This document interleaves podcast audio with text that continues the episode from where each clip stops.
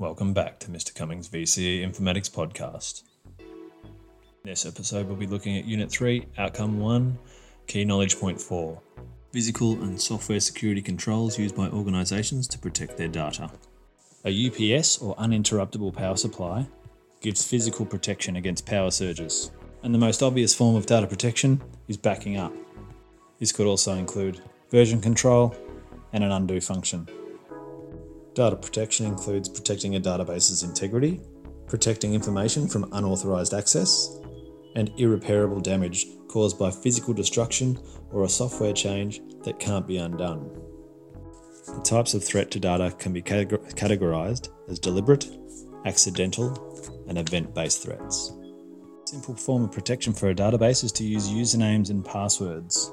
We can use these on our database to restrict access to certain users uh, allowing some users write access and some using read access, and allowing different levels of access to fields and records or certain databases to different users. Certain users would be able to uh, access a database's files and look at the contents, but may not be able to alter them. This could be similar to a student's access to a class OneNote page, where the student can access, uh, alter, and change their own page, but can't alter the teacher's site.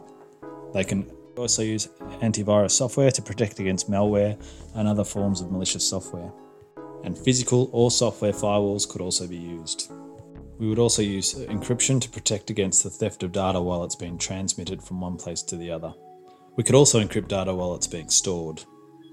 Hashing can be used to encrypt data within fields, and uh, entire databases can also be encrypted.